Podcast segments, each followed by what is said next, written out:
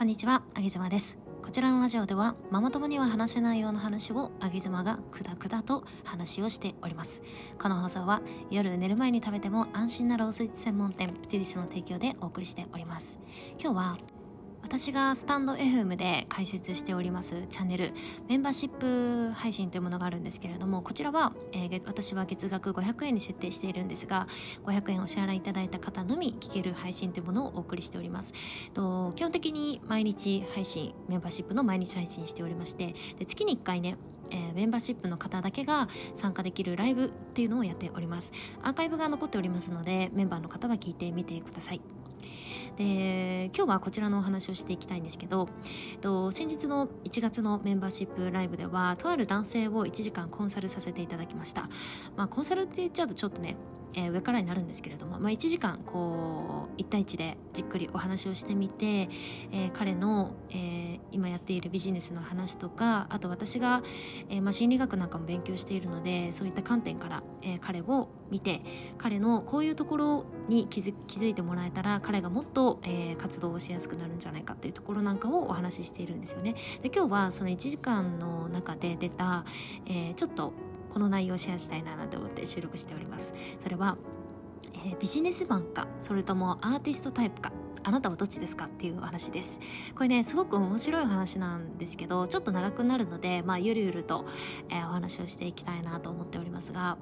まあ簡単に言うとですねうんやりたいことをどうしてもやりたいままやりたいっていう人がアーティストタイプでございます。でやりたいことがあったとしても、うん、それをじゃあ世の中の反応が取れる方向に少しこう寄せられるというか形を変えてもいいよ。そっちの方がむしろ反応が取れるなら嬉しいよっていうタイプの方は、えービジネスマンタイプでございます。皆さんどちらでしょうか？まあ、もっと分かりやすく言うとですね、えーまあ、ちっちゃいお子さんがおもちゃ屋さん行った時とかにねこうたまに「あこれは欲しい!」みたいな感じでバタバタしているお子ちゃんもいらっしゃるじゃないですか。でああいう感じの方はアーティストタイプ何が何でも今欲しいみたいな方はアーティストタイプなんだけれどもうん一方でじゃあ親の顔色をちょっと伺ってみて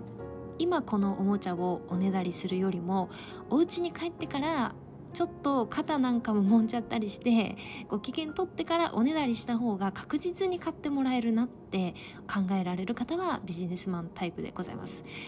えーこれはですね先に言っておくとえーどちらがいいとか悪いとかっていう話では全くなくてあの血液型タイプみたいな感じで聞いてもらえたらと思うんですけれど A 型の人も B 型の人もそれぞれこう個性というかあるじゃないですか、えーどっちがいいとかって話ではないんですよねでコンサルをしたその男性はね本当は彼はアーティストタイプなんですけれどももうやりたいことはやりたいみたいな感じなんだけれども、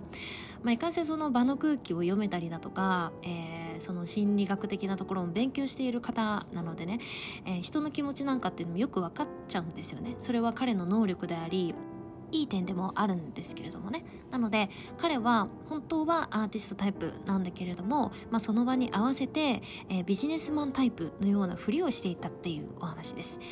でふりをしているとこれ別に悪いっていう話じゃないんですけどふりをしていると何が、えー弊害かっていうとね本当は持ち前の100のパワーを持っていたとして彼はアーティストタイプなんでアーティストタイプのやり方でやっていったら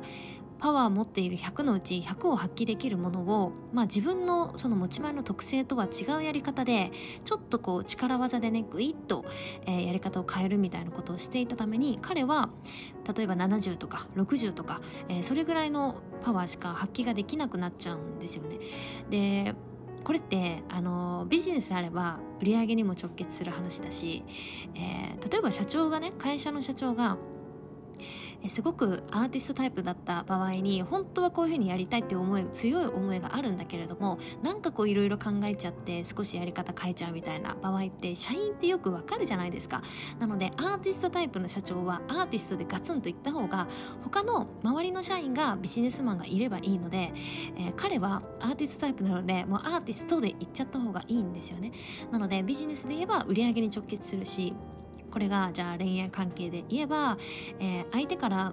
よりこの人が魅力的だって思われるのは彼はアーティストタイプで自分を表現していった方が魅力的だと思われやすいんですよねだって100の魅力と60の魅力だったら100の方がいいに決まってるじゃないですかつまり一言で言うと彼らしさっていうのは彼はアーティストタイプのやり方で表現していった方が彼らしさは出るっていう話だったんですよね。でこれを彼に言った時に「えー、自分アーティストタイプだったんですね」なんてびっくりしていたんだけれども、まあ、1時間ね時間があったのでいろいろお話を聞いていくと彼はけ、えー、既婚者なんですが、えー、その奥様が彼に惚れた理由っていうのは彼がアーティストタイプで、えー、力を発揮した瞬間にその奥様は彼に惚れたんですよね、えー、何回も何回もその奥様に告白して告白をして、えー、振られるっていうのをもう何回も繰り返していた彼だったそうなんですけれども彼のアーティストアーティストタイプの一面を見た時に彼女は彼に恋をしたというわけでございます。でえー、これねお友達に聞いた話なんですけどすごく面白い話があったのでシェアしますね。あの芸術家のピカソいますよね。画家のピカソね。で彼はもちろん天才的なアーティストでありながらも、えー、自分の作品をどうやったらこう高値がつくかとかどうやったら多くの人に知ってもらえるかっていうのを自分で考えて、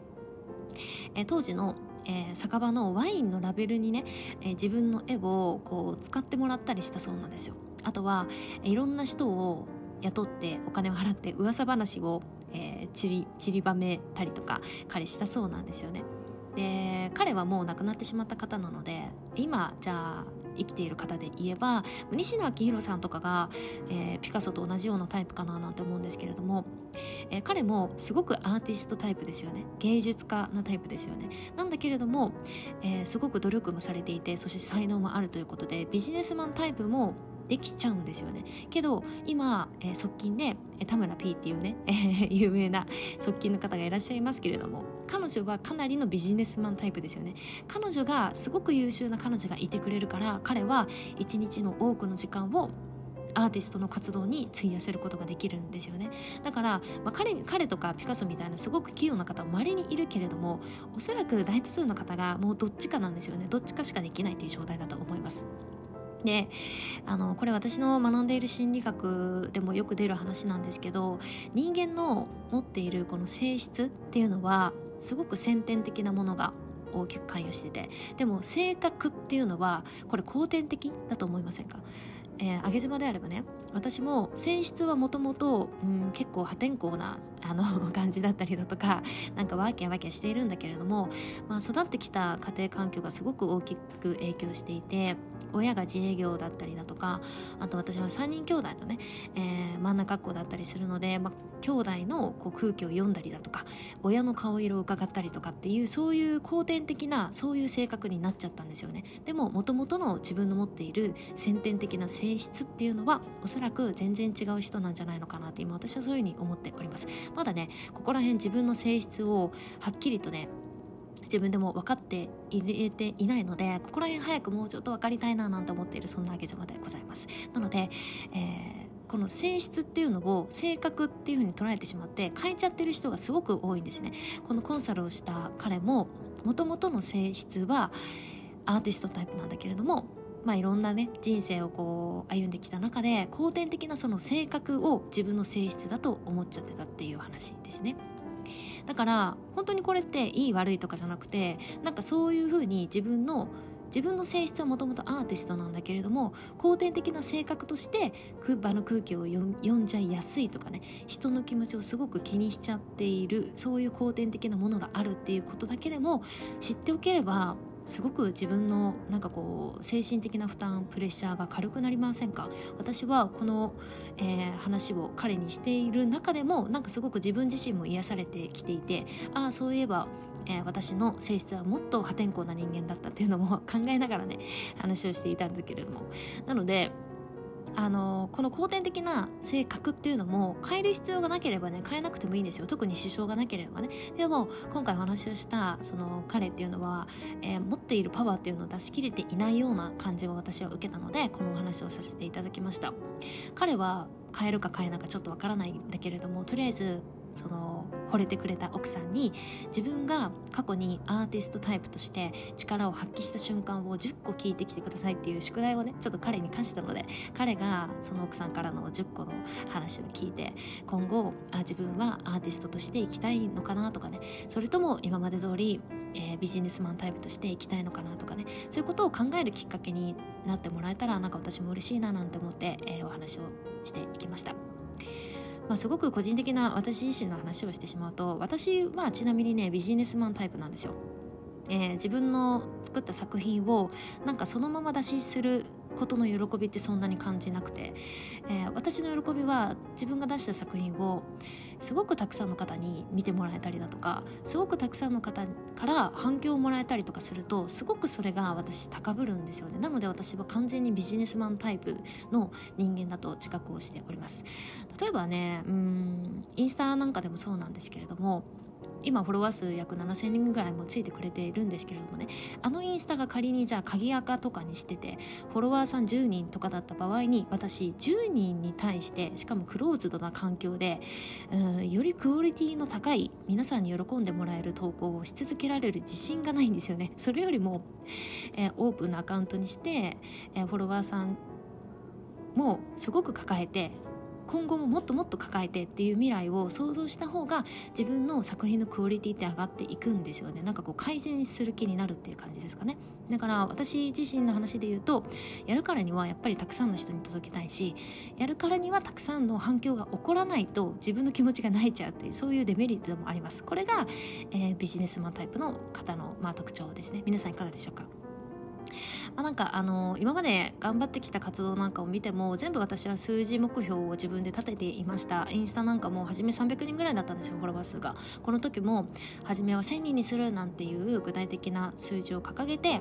えそこに向かって頑張れたんですよね。なので数字があると頑張れるみたいなそういうタイプの方もビジネスマンタイプなんじゃないのかなというふうに思います。逆にアーティストタイプの方っていうのは数字がちょっと苦手だったりだとか数字提示されてもあんまり燃えなかったりだとかそれよりも自分のこう魂の震えるようなことをやっていきたいみたいなねそんな感じの方がアーティストタイプでございます。もちろんどちらも素晴らしいんですけれどもね。なのでそう考えると、うん、私はこれからの自分の発信活動もは、えー、よりたくさんの方に届くとかより売り上げが上がるとか